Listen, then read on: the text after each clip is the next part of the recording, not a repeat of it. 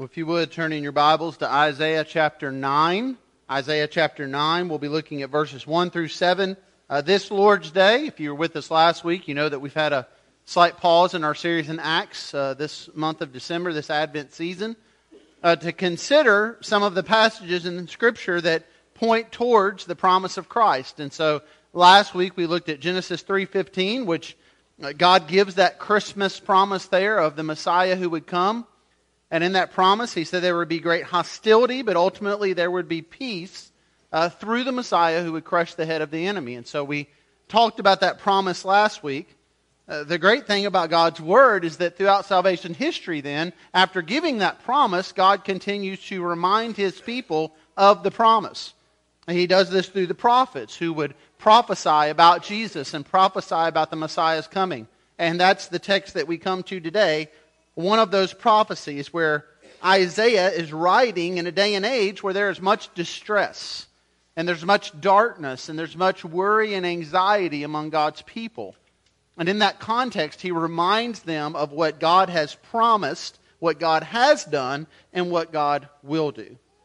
And so I think it's a very fitting text for us today who are in a place in history where there's much darkness, where there's much worry and concern, where for God's people, we're, we're anxious at times and we're surrounded by evil and by darkness and by wickedness. We too need to be reminded of what God has promised, of what God has done, and what God will one day do. And so I hope you'll be encouraged along those lines as we look to this passage in Isaiah 9. Uh, we're going to read verses 1 through 7. And so if you're able to stand, if you will, out of reverence for God's word, it is holy and inspired and I want to read it for us now. This prophecy that comes through uh, Isaiah. These are the words inspired by the Holy Spirit, and they tell us this. But there will be no gloom for her who is in anguish. In the former time, he brought into contempt the land of Zebulun and the land of Naphtali. But in later time, he has made glorious the way of the sea, the land beyond the Jordan, Galilee of the nations. The people who walked in darkness have seen a great light. Those who dwelt in a land of deep darkness, on them has light shined. You have multiplied the nation, you have increased its joy. They rejoice before you as with joy at the harvest, as they are glad when they divide the spoil. For the yoke of his burden and the staff of his shoulder, the rod of his oppressor, you have broken as on the day of Midian every boot of the trampling warrior in battle tumult, and every garment rolled in blood will be burned as fuel for the fire. For to us a child is born, to us a son is given, and the government shall be upon his shoulder, and his name shall be called Wonderful Counselor, Mighty God, Everlasting Father, Prince of Peace. Of the increase of his government and of peace there will be no end on the throne of David and over his kingdom to establish it and to uphold it with justice and with righteousness from this time forth and forevermore. The zeal of the Lord of hosts will do this. Father God, we come before you today in the name of Jesus, and Lord, I ask that you would help us to understand your word. Lord, to apply it in our lives and to be radically transformed by the gospel that it proclaims. And we ask this in the name of Christ our King. Amen. You may be seated. Well, Christmas is in full swing, and with it, uh, the culture, the, the obsession that comes this time of year with, with those special gifts that are hard to find. Uh, it seems like every year there's some toy, some gift, some item that there's not enough of, and, and everybody wants the same thing. And so uh, people will go to great lengths to get whatever this hot item of the season is. Uh, honestly, I don't know what it is this year, but I can remember uh, a number of things over the years. I can remember uh, from my youth, uh, not so different than today, uh, the anticipation around Star Wars. And so back in the 1970s, there was a great stir and commotion, and everybody wanted the Star Wars toys, and there weren't enough of them. And so uh, for most young boys and girls, uh, like myself, we were excited uh, when we opened up that Star Wars toy. As years would go on, there would be other toys that would be in demand. There wouldn't be enough of them. And so uh, go to the 1980s and, and you had the Cabbage Patch doll. Now, how many of you had a Cabbage Patch doll? A few. Nick had one. All right. Well, and Matt. We'll, we'll talk about these things this week. Uh, the Cabbage Patch Kids, if you remember that in the 80s, that was a, a hard to find item. In fact, I think I remember this correctly uh, with my folks, uh, them getting a hot tip from someone as to maybe a dark alley they could buy one in for my sister. Because girls play with, we'll talk about later. Uh, uh, but there's always something like that. I, I do remember specifically uh, there in the late 90s, this was actually uh, before our son was born, but I remember uh, the big toy that year in 1996 was Tickle Me Elmo. Did you have a Tickle Me Elmo? Okay. Well, some of you may have. Uh, there weren't enough of them, and so, like most of these hot seasonal toys, people were going to, to crazy efforts to get a Tickle Me Elmo. In fact, that was probably one of the more uh, bizarre uh, things in our Christmas fads because people were paying thousands of dollars for a plush red something that when you touched it, it would laugh. Uh, people would do anything to get one. In fact, I remember specifically a news story uh, that year around Christmas time. There was a Walmart, and it was rumored that they were getting some Tickle Me Elmos. And so hundreds of people showed up at this Walmart, and, and this poor clerk had a box in his hand. And they just assumed that's what was in the box. And there was a stampede in that Walmart. And this guy got a broken jaw, broken ribs, a concussion, all because they thought he had this toy. That year, people would pay insane amounts of money for a Tickle Me Elmo. The highest one recorded was a shopper in Denver who paid $7,100 for a Tickle Me Elmo. I went on eBay last night, and you can get a Tickle Me Elmo in mint condition with free shipping for $9. Why the difference? Why one year would people be willing to pay thousands of dollars and now it's virtually worthless? Well, it's because that's the fad of our culture. There's always that hot new item that people quickly lose interest in. And so Uh, most of us have already had that experience of you're so excited to give a child, give a grandchild that special gift. You've, you've sought it out. You've worked hard to get it. You give it to them only to find within a few months it's been lost, broken, or if it survives, it'll make it to the church's annual missions yard sale. These things lose value very quickly. And the great irony is, is that Christmas is a time when we celebrate a gift that cannot be measured in its worth. When we celebrate a gift that does not lose value, when we celebrate a gift that is not just some changing fad, but is the gift of Christ given to the nations for all of eternity. And so, as I mentioned last Lord's Day, and we'll mention again next Lord's Day, uh, this is a time of year when, as Christians, we need to be reminded of this gift. We need to be reminded of this promise that was given long ago and how God then, through the prophets, spoke of this promise by reminding his people of who he was, of what he had done, of what he would one day do. And we need that reminder today as well.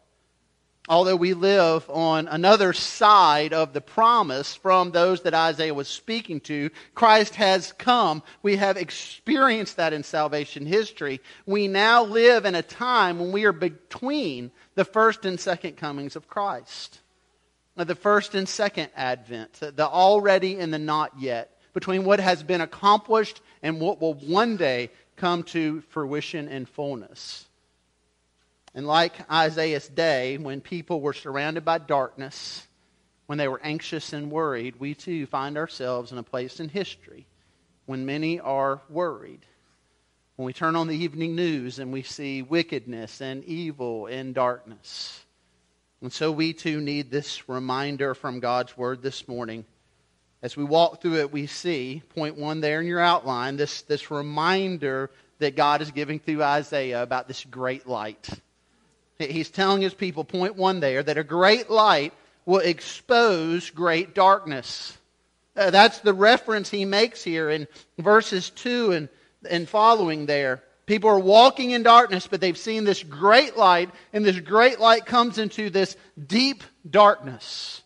And now, to understand what Isaiah is writing about, it helps to understand the context of what's taking place here. If you go back in Isaiah chapter 8, you find the context is a familiar one for God's people in the Old Testament. Uh, there's this pattern that you see throughout the Old Testament where God would bless his people. God would make promises to his people. God was faithful to his promises, but God's people always struggled then, like we struggle now, to be faithful to their God. And in their struggle, many times they would abandon God and they would go worship the false gods in the lands that they lived in. And so, God, in His grace and mercy to draw them back to Himself, He would allow foreign pagan nations to come in and to oppress His people, to capture His people, to enslave His people, until ultimately they would return to Him and He would return their fortunes. But it's this cycle that goes on, on and on and on again throughout the Old Testament. And we're in part of that cycle here in Isaiah 9. At this point, if you look at your scripture there, you might have a heading in Isaiah 8 that says, The coming Assyrian invasion.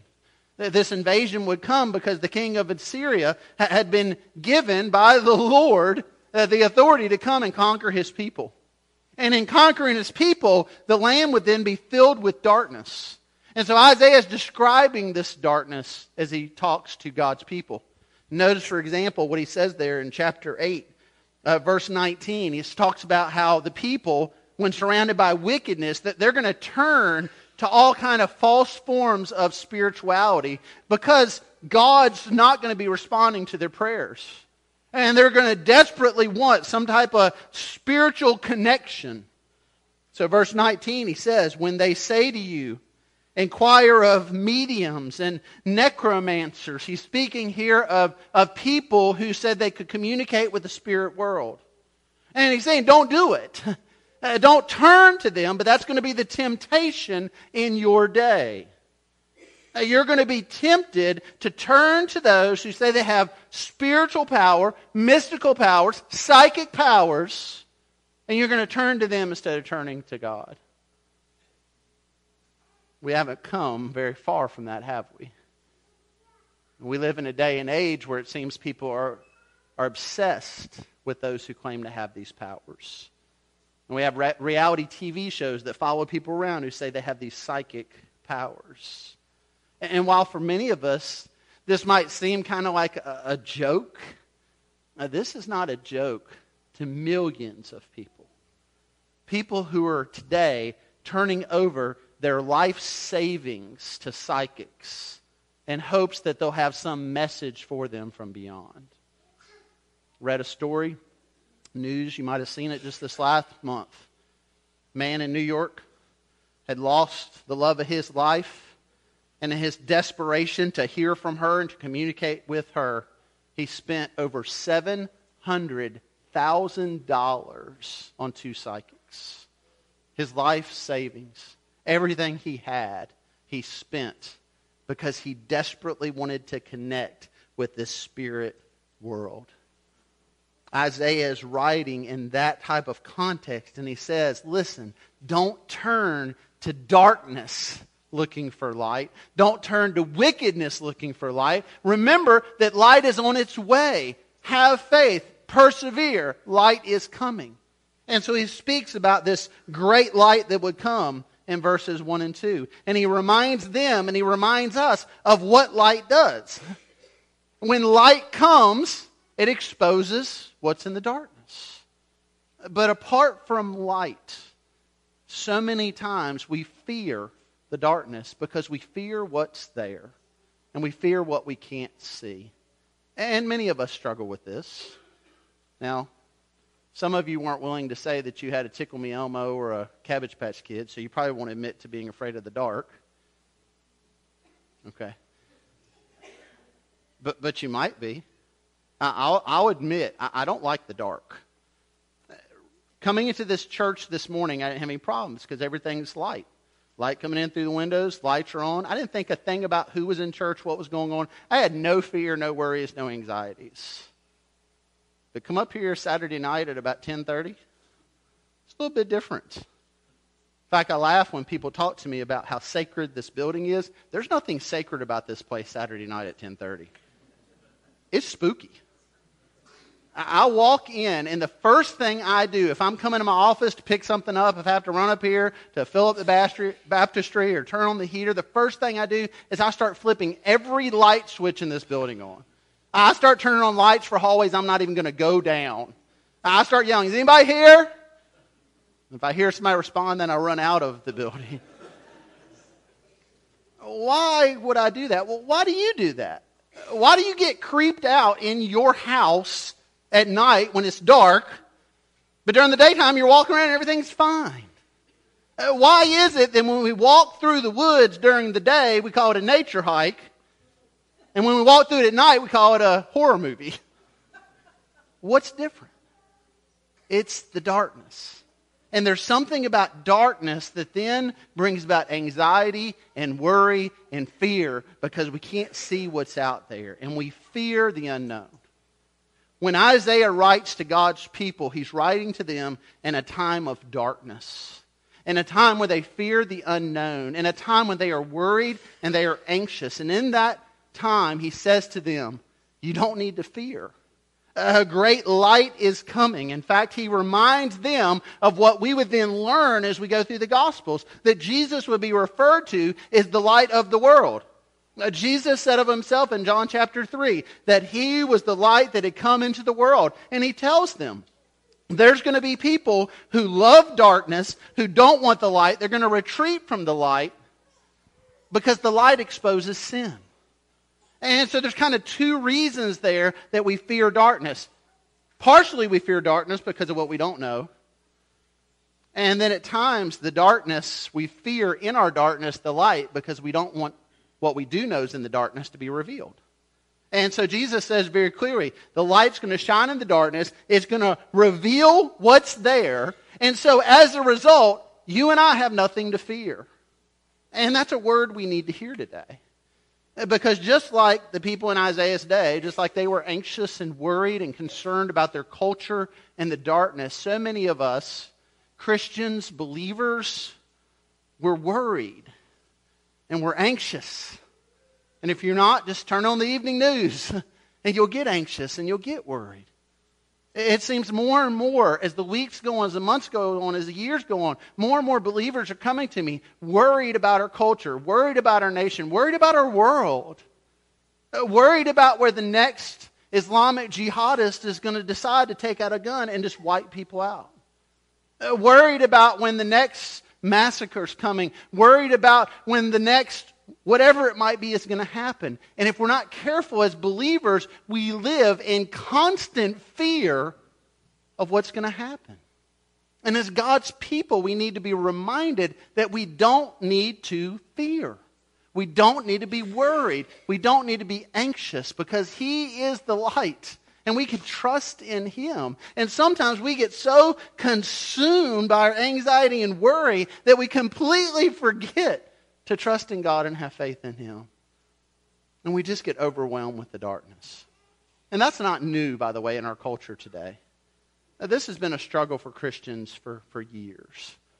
In fact, C.S. Lewis, who many of you know that name from the Chronicles of Narnia, The Lion, the Witch, and the Wardrobe, is a theologian. He wrote many things, but one that caught my attention on these lines was something he wrote during his day when people were living in fear of the atomic bomb. It was wartime, and Christians, non Christians, they were just fearful of the day the bomb would drop. And so they woke up every morning in fear, and they went to bed every night in fear. And Lewis said this, and I think it's a good word for us today. In response to this, he said, The first action to be taken is to pull ourselves together. If we're going to be destroyed by an atomic bomb, then let that bomb come. And when it comes, let it find us doing sensible and human things praying and working and teaching and reading and listening to music and bathing the children, playing tennis, chatting to our friends over a pint. Probably talking about sundrop there. And a game of darts, not huddled together like frightened sheep thinking about bombs. Friends, that's a good word for us today because if we're honest, a lot of us are huddled together like frightened sheep, thinking about bombs, terrorists, ISIS, a wicked culture, politics. You can just keep going down the line. And the word from the Lord for us is the word to God's people in the days of Isaiah. A great light has come and will come. We need not fear. And the reason we don't fear, point two there in your outline, is this is because a great light will deliver God's people from great darkness. A great light will deliver God's people from great darkness. Uh, this is what Isaiah then unpacks for God's people. And he begins to explain to them okay, God's promise will come true, and he's going to deliver you from darkness. So you don't need to be scared of the dark. You don't need to be scared of this culture, the wickedness. And then he says, listen, remember what God has done. Uh, can't you remember? I mean, that, that's a good thing for us, is just to stop and remember. You ever have those times, parents or grandparents with, with kids, grandkids, when, when they seem worried about something that's just kind of kind of silly to you based on the past? And so, you know, you tell them it's time to get a bath, and they say, Well, I'm, I'm just scared if I get a bath, I'm going to drown. You know, you've gotten a lot of baths and you haven't drowned it, you know. And we only put a quarter of an inch of water in there. And actually, you don't even get a bath, you get a shower. And, we remind them here's all the things that have happened before. You, don't need to be scared because that, that's not happened before. Daddy, I'm afraid you're going to drop me. You know what? Daddy's not dropped you yet. Well, maybe once or twice. But, you know, in general, we remind them, we assure them by saying, listen, look, look at the track record here. This isn't going to happen because, look, we, we've always done this. We've taken care of you. We're going to keep taking care of you. And, Christian, we need to remember of the care God has offered to his people throughout salvation history. And he is the perfect father, he is the perfect parent. We, we fail, we, we do drop kids, but he doesn't drop his kids. And so Isaiah is saying to God's people, listen, remember what God has done. And then he says in verse 4, as on the day of Midian. Now, some of you know what that reference is to. If you don't, you can look up Judges 6 through 8. In Judges 6 through 8, you have the account there of what was happening in the days of Midian. Uh, this was during the days of Gideon. That's a name that you might be familiar with. And it was at a time not so different than what Isaiah is speaking to in Isaiah 9, because it was another time in the history of God's people where they disobeyed God, when they went after false and pagan gods, and God allowed pagan rulers to rule over them. But then God, in His grace, is going to rescue them from these pagan rulers, from these Midianites. Now, the Midianites were wicked, evil people. The scripture doesn't tell us how many of them there were, but there were a lot of them. It does tell us that the number of camels they had were as many as the sand along the seashore. That's a lot of camels. And so God's word says there's all these Midianites, and then he tells Gideon, I want you to take an army, and I want you to go in there, and I want you to wipe them out. And so Gideon starts in that process, but then God stops him. At that point, we read in Judges that Gideon has about 32,000 soldiers. Still not quite matched for perhaps the hundreds of thousands he's going to encounter. But God wants Gideon to know something. And God wants us to know this same thing today that we are not the ones who fight the battle. God is the one who fights the battle and we are not the ones on whom victory is dependent. God is the victor. And so, what God then does with Gideon, if you know the story, is amazing. He first tells Gideon, All right, go to the soldiers and ask them, if any of you are afraid, go home. And he goes from 32,000 to 10,000. Two thirds of his troops flee because they're scared. And they're probably scared because the Midianites were many and because the Midianites were just evil, wicked people and they knew it. But God didn't then say, Gideon, take the 10,000. He keeps taking that number lower and lower and lower. And if you know the account, you know that he gets down to 300 people. 300 against perhaps hundreds of thousands. And then God delivers his people from the Midianites by crushing the Midianites under the hands of those 300. And when God does that, it is a reminder to his people that he is the one who wins the battle. And so if you don't know this, I'm just going to spoil a lot of the Bible for you. If you're just starting to read it and you're wanting to figure it all out, here's the theme. Here it is. I'm telling you the end of it before you get there. God always wins.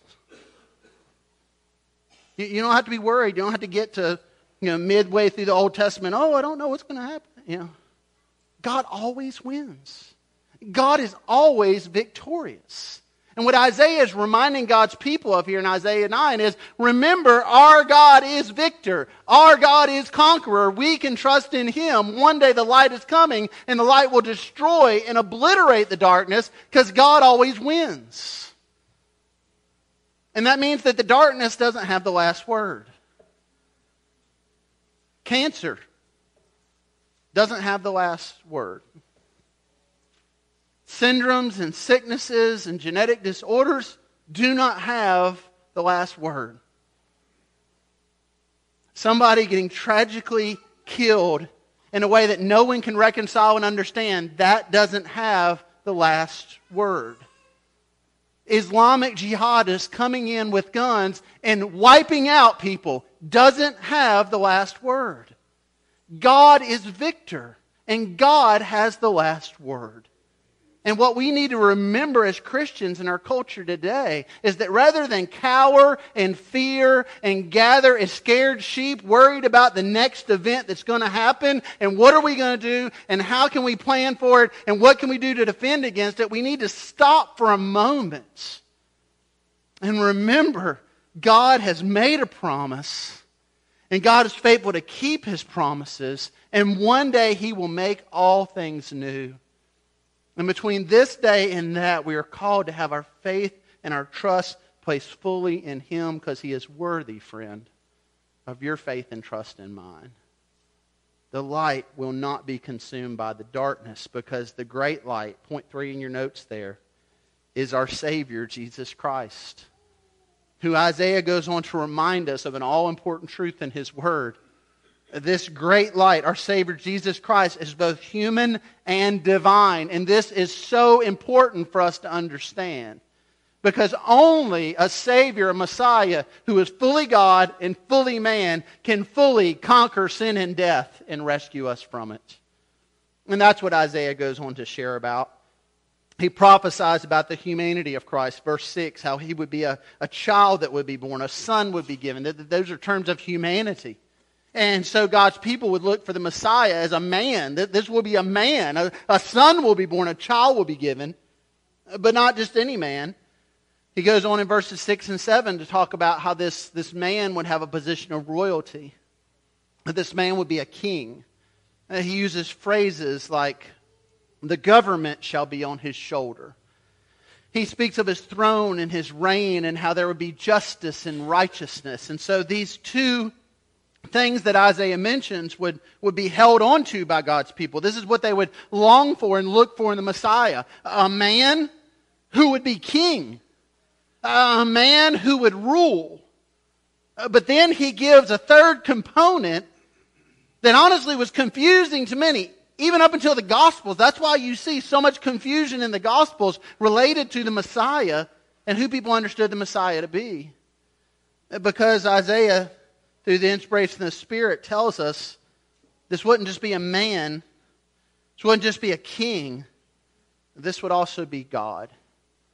Fully God, fully man. That's who the Messiah would be. And he tells us that through terms like verse 6 a wonderful counselor. If you've got the King James, you have a comma there between wonderful and counselor, and that's it's very debatable, and we could spend a lot of time talking about the nuances of that. I think you can argue both points. I, I believe that this is not, there's not a comma there, separation. these words go together, wonderful counselor, because when you put them together, that the meaning you get from that is that the Messiah, that Jesus, would be perfect in his counsel. Now think about that for a second. I'm going to share something with you here. Y'all are all messed up. I don't know if you knew that or not. I, am included in y'all. We all, wall, we're all messed up. And so you likely have been at a point or you'll be at a point where you, you need counseling. You need some type of counsel marriage counseling, financial counseling, just personal counseling. And so imagine for a moment that you're at that point and you need a counselor. And so you start flipping through the yellow pages and, and you're looking at ads for counselors. And one of them says, well, come to Dr. So-and-so because he is perfect in his counsel. He gives 100% perfect advice. He's never given bad advice. Everything he's ever said has been the most perfect counsel you could ever get. And if that happens, I think you would know to do this, but you, you move on to the next ad. Because nobody's perfect in the advice they give. I see a few elbows. That, that's, I think, a biblical truth. No one's perfect in the counsel they give other than Jesus. Uh, the, the rest of us at time, we're, we're going to give bad counsel. I often preface my counsel with people, depending on what it is we're talking about. If it's not something that's just absolutely clear in Scripture, I'll preface it with saying, listen, I could be wrong on this. And I often find myself talking to people who will say to me, well, my counselor told me, and I'll say, well, I don't know your counselor, but they're wrong. we're not perfect in our counsel.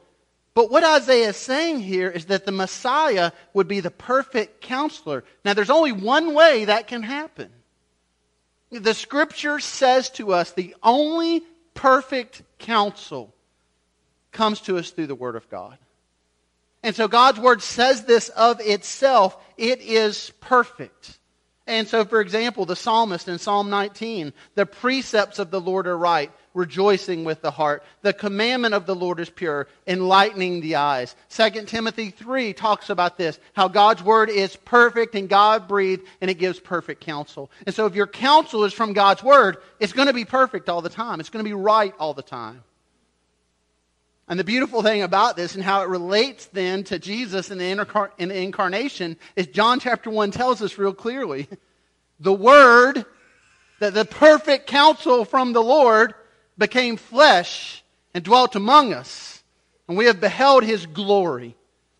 That this perfect counselor is a connection to Jesus being the Word, and the Word is Jesus. He is fully man and fully God. And as Isaiah goes on in his description, he gives more titles that emphasize the divinity of Jesus.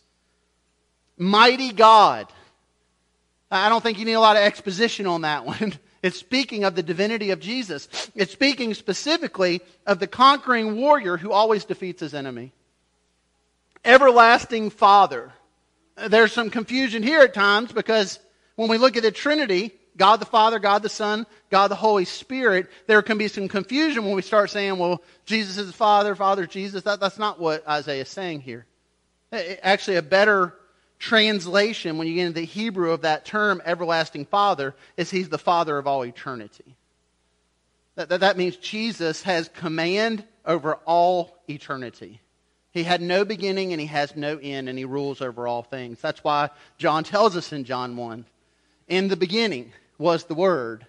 The Word was with God, the Word was God. All things were created through Him. Why? Because He masters all of eternity. He's divine. And then Prince of Peace. That's a term we're going to talk about a lot more next week as we conclude this series and we talk about the peace that comes through this promise and this prophecy. But for now, know this that the only true and lasting peace that you will ever have will come through Christ our King. And there's nothing else in this world that will give you that peace. And whatever it is you're chasing, whatever it is you think is going to offer that peace, if it has not already, it will fail you. People will fail. Pastors will fail. Loved ones will fail you. People who love you more than anyone else, they will at times fail. But the Prince of Peace will never fail. And he'll never fail because he is fully God and fully man. He came and lived a perfect life, and he went to the cross and he conquered sin and death. He could only do that as fully man, fully God. And in doing that, he paid the penalty that you and I deserve to pay. He paid our debt for us, not just for one or, or a few, but for many, because that is who he is and that's what he does. And the only way we will ever have lasting peace is through him. And so the beauty of Isaiah 9 is by this Son of God coming, he gives us the opportunity then to become sons and daughters of God. I mentioned C.S. Lewis earlier, so it's fitting I placed a quote there at the bottom of your notes from Lewis. And he said this about the incarnation The Son of God became man to enable men to become sons of God. And so if you have responded to the gospel, then you are a son and a daughter of the King. That means you don't need to be worried about anything today. That means when the darkness comes, it doesn't have to overwhelm you because you know the one who brings light. And there's nothing for you to fear and nothing for you to be worried about. And you need to trust absolutely in Him. But if you've yet to repent and place your faith fully in Christ, there is a great number of things for you to fear, principally eternal separation from God and being under His wrath for all eternity. Because that's what the gospel tells us. We will either stand before God saying to Him, I'm going to pay for my own sin. Or we'll stand before him saying, We've trusted in the one who's already paid that debt. And I can't make that decision for you. Nobody can. The gospel calls every one of us to decide, to choose this day who we will follow. And so, in this culture of darkness that we live in, I pray that you will choose light. And if you have, that you would remember that we follow the Prince of Peace and we need not fear. And so consider these things as we have this time of response now. If you don't mind to stand together as I pray for us.